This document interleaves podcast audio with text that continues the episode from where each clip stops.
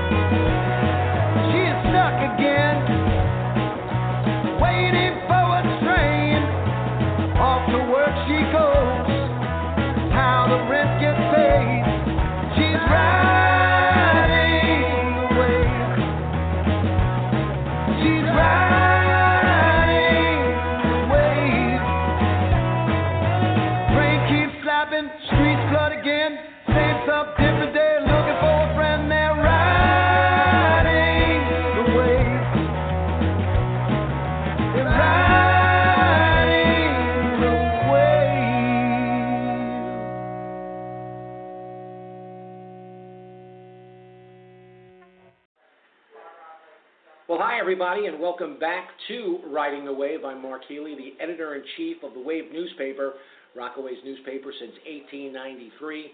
Another in our series of talking with candidates that are running for Queens District Attorney.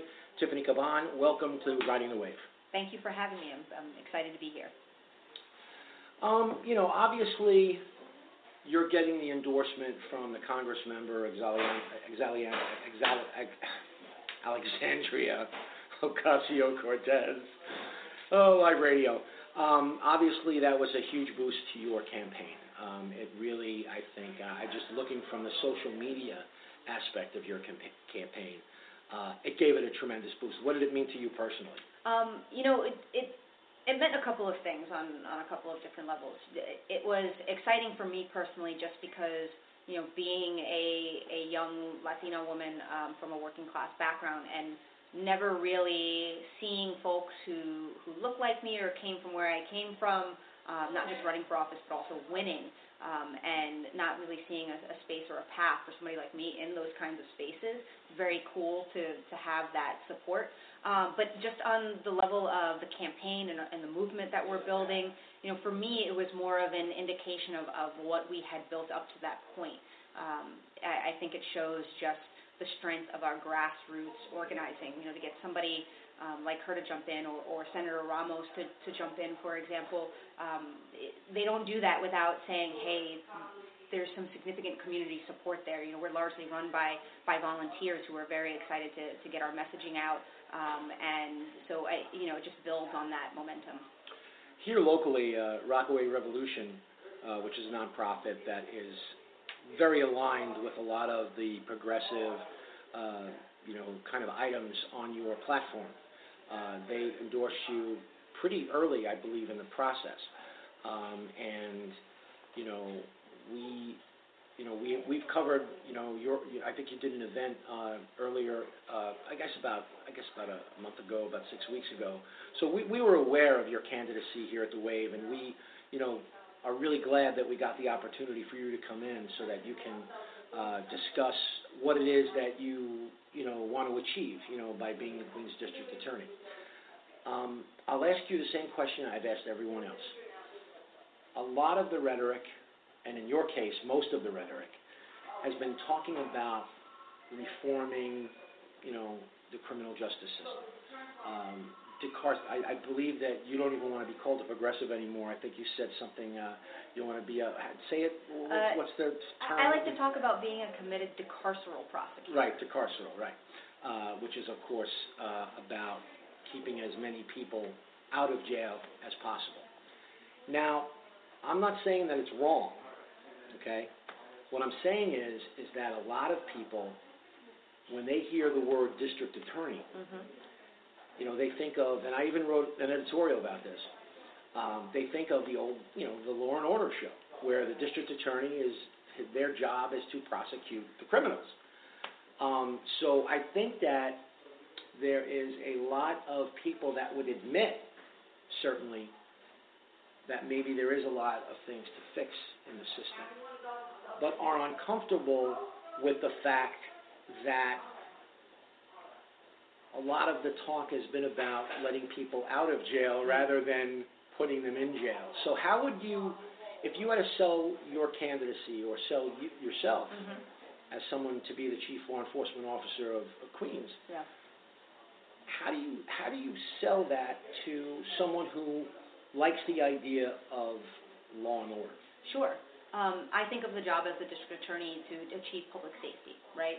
And so what you want are public safety outcomes and justice, and that's not always synonymous with jail. In fact, in a lot of ways, there are ways to increase public safety without um, resorting to incarceration. What we find is that when you put somebody into a jail cell, right, 97, 98% of the time they're going to reenter their communities, and largely they do so um, in a worse off position than they were, kind of ensuring that they cycle right back into the system. And so we really should be focusing on what do we need to do to change behavior so that they're not continuing to hurt people or others or property or whatever it might be, and saying that that's the goal. They're not we're just we're not just punishing for the sake of punishing, um, but really prosecuting in a manner to change behavior. And then when we talk about getting people out of jail and, and keeping them rooted in their communities, we're talking about a lot of um, you know public health issues that we punt, to our criminal justice system. We often criminalize you know mental health issues, substance use disorder, when we could be taking um, health approaches to those things to achieve public safety so that we can take the finite resources in our district attorney's office. I mean, there's an operating budget of, of over $60 million, but in a, a borough of, you know, two, over 2 million people, those are finite resources. And some of the areas where we're not having good enough results, for example, um, are, are rape cases. So in a lot of ways, crime is down in Queens, um, but we aren't resolving rape cases, and rape is, in fact, the reports are going up. Um, but it's a matter of reallocating resources and saying, well, where are we going to focus? You know, one of the best examples I can give comes from my experiences as a public defender. When we prosecute, you know, um, low-level drug users, people who struggle with, with drug use, rather than prosecuting doctors who overprescribe opioids to large portions of people, right? It's about being more efficient with your prosecutorial power so that you're doing the best you can to increase public safety overall. When you criminalize somebody for homelessness, but you don't prosecute landlords who unlawfully evict people, predatory lenders who are stealing people's homes, um, you know, those are, are, are things that we can and should be prosecuting um, with, with more focus and fervency. I think that, you know, um, sometimes that people don't look that deeply, and, and having the perspective of a public defender probably is uh, just as valuable as having prosecuted those kinds of cases. However, like yourself and like Melinda Katz and like Rory uh, Lancman, uh, you've never prosecuted a case. Mm-hmm. So some people would point to that as, you know, kind of, aren't you going to be learning on the job since a lot of what you're going to do, regardless of who you're prosecuting, regardless of who you're prosecuting, you're still going to have to do it for the first time. So some people would look to that and say, well, if you've never prosecuted a case, how can you run an office Mm-hmm. that whose main responsibility Yeah. is doing that? Yeah. Um, you know, I say a couple of things to that. Uh, when we talk about criminal justice reform and, and the way that we're seeing um, our district attorneys' offices around the country sort of rethink how we prosecute cases, you're seeing successes with folks who maybe haven't had that traditional experience. You just look to Larry Krasner in Philadelphia, who comes from a civil rights and a defense background, doing um, pretty good work in Philadelphia in terms of um, you know, getting good public safety outcomes, but also kind of reducing the, the gap and the disparities between the way that our criminal justice system has disproportionately impacted our black and brown and our low income communities. Um, and then when we talk about these criminal justice reforms across the board that everybody sort of agrees on, right, these ideas around um, you know, different levels of changes with cash bail or discovery reform, or that we should be investing in our communities and looking to alternatives to incarceration more often um, to stabilize people's lives, because in a lot of ways stability equals public safety, um, then you sort of recognize that public defense experience is probably some of the most relevant experience. When you're when you say that your goals are to reduce recidivism, when your goals are to keep people rooted in their communities with access to services so that they aren't harming themselves or other, when you're saying that you want to apply the law fairly across racial and class lines, these are the things that drive and have always driven public defenders um, since the inception of, of public defense work, right? They're the things that we fought for on the front lines in court every day. They're the things that we continue to fight for in Alb- Albany every day. So in a lot of ways, career prosecutors are just catching up on what across the country criminal justice reformers are agreeing is the direction we should be moving in. And the things public defenders have consistently been talking about um, because of our experiences and interactions with the communities that have been so directly impacted by the system. One of the criticisms that I've heard about all of the candidates, not just you, uh, all of the candidates, it's almost as if um, this is the first time, you know, I, I believe in almost almost 30 decades that there's going to be an election uh, for a, a uh, Queens District Attorney. But um, a lot of people have talked about um, the fact that a lot of this is very political as opposed to, you know, um, I- don't know the word, but but uh, it's more political than than they would expect a district attorney's race to be. What what do you um, why do you think that is? Know, I don't, so I don't know if I, I quite understand, but I, I think the way that, that I would kind of engage with it and approach it is, um, it's an elected position, right? And for all of these years, the majority of people don't even know that you vote for your district attorney. And so a large portion of, of what this election and race has been about and what everybody has made some of what their candidacy has to be about is, is informing people first and foremost that that you do this, that you vote for your DA, and then having conversations. And I don't think that you can. I don't know that I would I would categorize it as sort of making it political. I think it's about kind of dissecting what our system, our criminal justice system does and what our prosecutor's office does, because in so many ways you can't separate our justice system and our district attorney's offices from housing, from healthcare and education. So I think in some ways that engaging those conversations may make it seem political on its face, um, but when you really look at it, all of these things are so deeply intertwined in terms of what we allow into our criminal justice system, what our prosecutors can do to to be proactive and intervene before um, you know violence escalates or other crime escalates. Um, these areas, when we talk about what drives crime, it, it's these areas, destabilization in those areas. And so I think you have to have conversations about all these other issues to kind of sort through who do you want in the office being that chief law enforcement officer, being the person that you're entrusting with achieving public safety for you and your families and your communities. Uh, and, you know, I just think it becomes part of this conversation because once you dive, once you go down that rabbit hole, you realize you can't get away from all of these things. Our audience is obviously uh, Rockaway, right? It's the peninsula. Uh, that's who we speak to. You know, that's who our newspaper speaks to. That's who our podcast speaks to, even though there's, I know for a fact that there's people from other boroughs, people from Manhattan uh, that listen to this show. Um, our primary audience is Rockaway. So I, I know for a fact that there you have a growing constituency uh, in Rockaway that like what Tiffany Cabán has to say. And I think that um, you have you you've sold them already. I mean, they're pretty much on board. Like I said, the, the group Rockaway Revolution has supported you. I know that uh, you know there's a lot of other groups uh, that may not have endorsed you as a group, but I know their members have.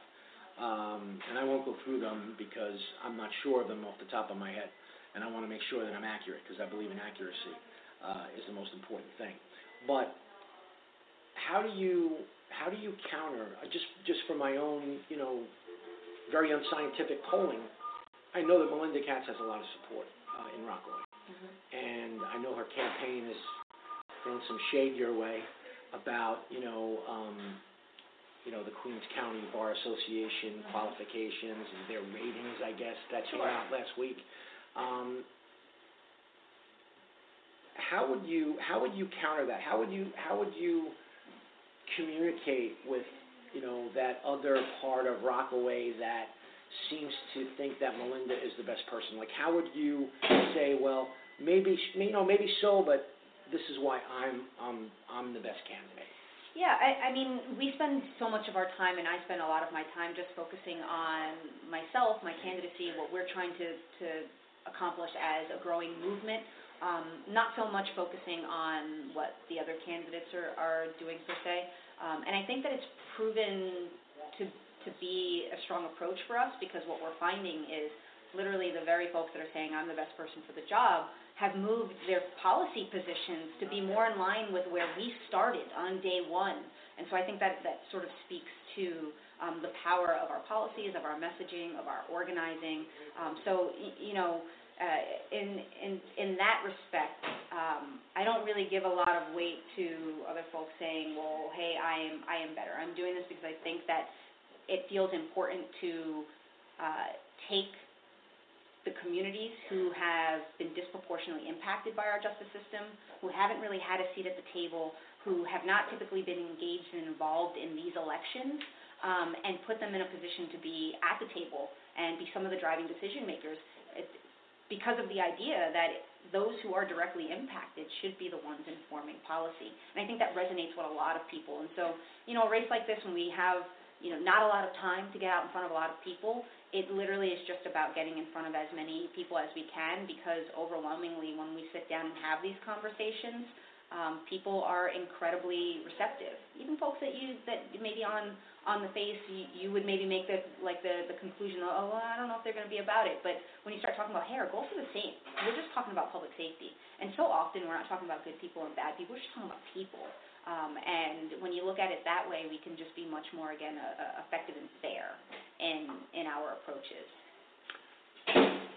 I think that um, I will say, as as you know, we're we're having a conversation for the first time, that you're certainly uh, communicating your position very well. Uh, we could sit here for hours, and I could, you know, we we could we could debate, um, but I, I do think that you are doing doing, you're, you're communicating where you're coming from. You're very consistent, and I like consistency. Here's my, here's, here's, here's an issue, not my issue, but here's an issue that has been raised with me, uh, with your campaign specifically, uh, to kind of narrow it down a little bit. Um, and this is just mainly a uh, kind of a tactical type of thing. Um, you've never really run an office on your own, Mm-hmm. right?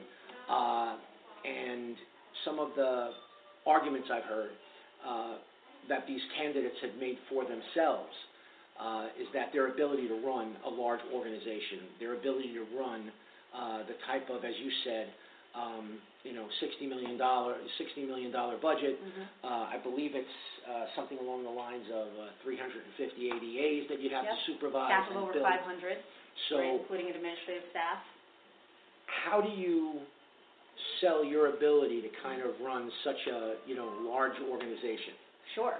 Uh, I mean, some of it comes from what we're doing right now in terms of, of, of talking, when you talk about being a clear communicator. That counts for so much, especially when you are um, building a team. Uh, I think the fact that I am sitting here in a space where I get to talk to you as a candidate who is building momentum, gaining a lot of attention, speaks to my ability to lead and manage.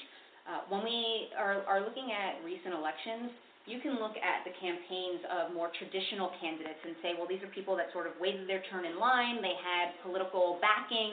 They had supports in place when they got when they filed their candidacy. They had money in the bank, and there was a, a, a strategy around them doing this.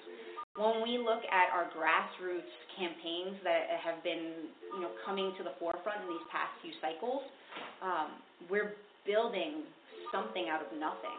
So this literally started as you know four women sitting around a breakfast table with no money, with no political connections, um, and it has now grown into this massive operation where we have you know over a dozen full-time paid staff. We have hundreds of volunteers knocking on doors, phone banking, text banking every day. But even uh, you know to add to that, uh, the ability to build a movement, right? When you're talking about something that is volunteer-led, um, you have people that are working full-time jobs, taking time out of their days to invest into your campaign, and they're not going to do that if they don't think that this is viable, that they're not going to that they're going to win. Um, and so you're creating something that people can really buy into and feel motivated to reach and hit certain metrics and goals, so that we're getting to where we need to be to win.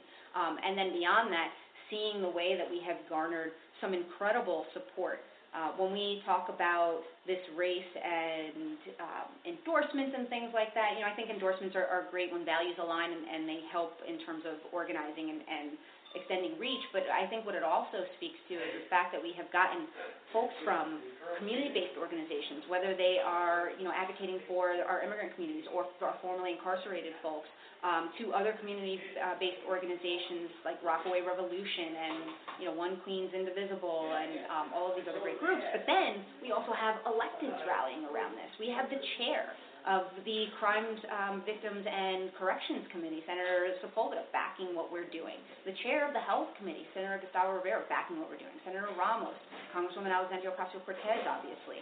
Um, but you know what I've shown is the ability to build this massive, widespread operation on a shoestring budget um, in a very grassroots way, uh, where we are are front runners in this race. Literally in a, a span of six months, building something massive out of nothing.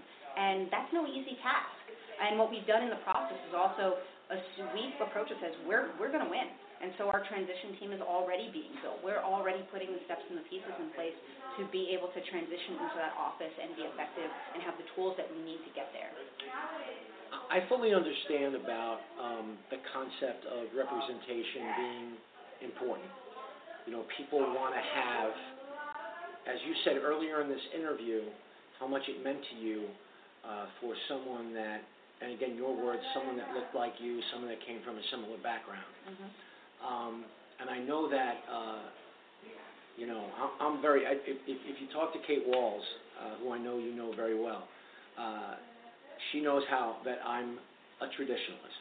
And in the sense that um, I'm a fair play type person. I, I really like, you know, I have a diverse staff, but it happened organically, right? Mm-hmm. That's because that's the way I am. I I like to give people, you know, the benefit of the doubt, but I also want, you know, the best people I can get. So I love that the diversity of my staff has been built by, you know, this, you know, I, I'll use the word again, uh, you know, it's it's diverse. Yeah. Well, and that's the ability to create culture. Right. Right? Which I don't think has been something that has been very successful historically in our district attorney's offices because it's just this homogeneous.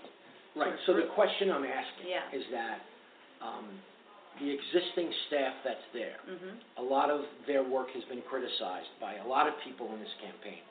Uh, I happen to know that there are some people that are very good Oh, at their I do jobs in the current DA's Absolutely. office. So when you sit down, let's say at, at on June twenty-fifth, you Mhm. emerge victorious, how are you going to determine, I'm sure you're gonna have a lot of conversations with a lot of people, Mhm. but how are you going to determine that you get the best staff? Yes. So transition is, is going to be a, uh, a, a heavy lift, right? Um, and it starts from a place of recognizing that when you go into that office, there are going to be three kinds of people generally. There are going to be the people who went in wanting to do good work, uh, still want to do good work, and realize in some ways the system didn't allow them to do all the things that they wanted to do, and they're going to stay. There are going to be people- that are sort of resistant to change, but they're going to come around, and they're going to stay. And then you're going to have a group of people that are just not going to be with it, right? They're not going to be with what we're trying to do, and they're not going to be around anymore. Um, but what we want to do is make sure that we come in saying, we want to do everything we can to retain you, and as long as you are working towards the things that we are working towards. But what you have to do to be able to get there is, one, you need buy-in, and you need credible messengers. So what we are doing now is looking at places around the country where they've done these massive changes and seeing where their successes and failures were. One of the most successful things that these folks have done is come out and say, on day one, here is our policy in written form. These are the things that you will be expected to be practicing going forward. And here are your measures. These are the things that you will be rated on in your job. You will have time to get up to speed to the, these things. We will have a full staff committed to retraining and supporting in these changes, and you will be valued and rewarded and, um, and welcomed for taking on these things. Uh, and, you know, really, again, finding people that are excited to do these things and uplifting them so that they, in turn, can be credible messages in place that help with the culture. And then when you have some of that transition taking place where some people leave and you're bringing in some new folks, um, you're naturally bringing in what we're seeing around the country is you're naturally bringing in people whose values already align.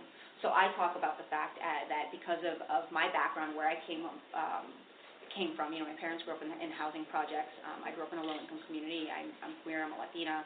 Um, and those aren't identity politics. It's more speaking about the intersectionality between what our, our cultures and our communities um, experience generationally.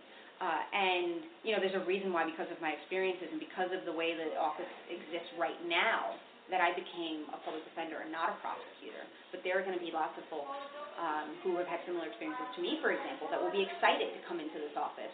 You know, I spent time talking to both prosecutors in that office and um, and public defenders in Queens who engage with the prosecutors in that office. And it's the same way as when I practice in Manhattan. There are plenty of prosecutors that, um, you know, I'm, I'm happy to work with. They do good work. Um, they, they mean well by our clients and our, communities, and they exist everywhere. And so again, it's really about celebrating and uplifting those folks. Well, I really enjoyed our conversation, and I, I uh, really appreciate you coming in and coming to Rockaway. I know you've been here before, so you're no stranger to the That's right. peninsula, and uh, I know you had a bunch of events this weekend. Um, when if people want to learn more about your campaign, if they want to donate, if they want to, you know, follow you, you know, on social media, where are the best places to go? So the website is a great place if you want to make a donation or you want to volunteer for um, knocking on doors, phone banking, text banking. That's um, www.cabanforqueens.com, F-O-R queens.com. And that's my Twitter handle, my Instagram handle, so you can find us on, on social media as well. Thanks so much for coming in. I Thank appreciate you, it. I appreciate it.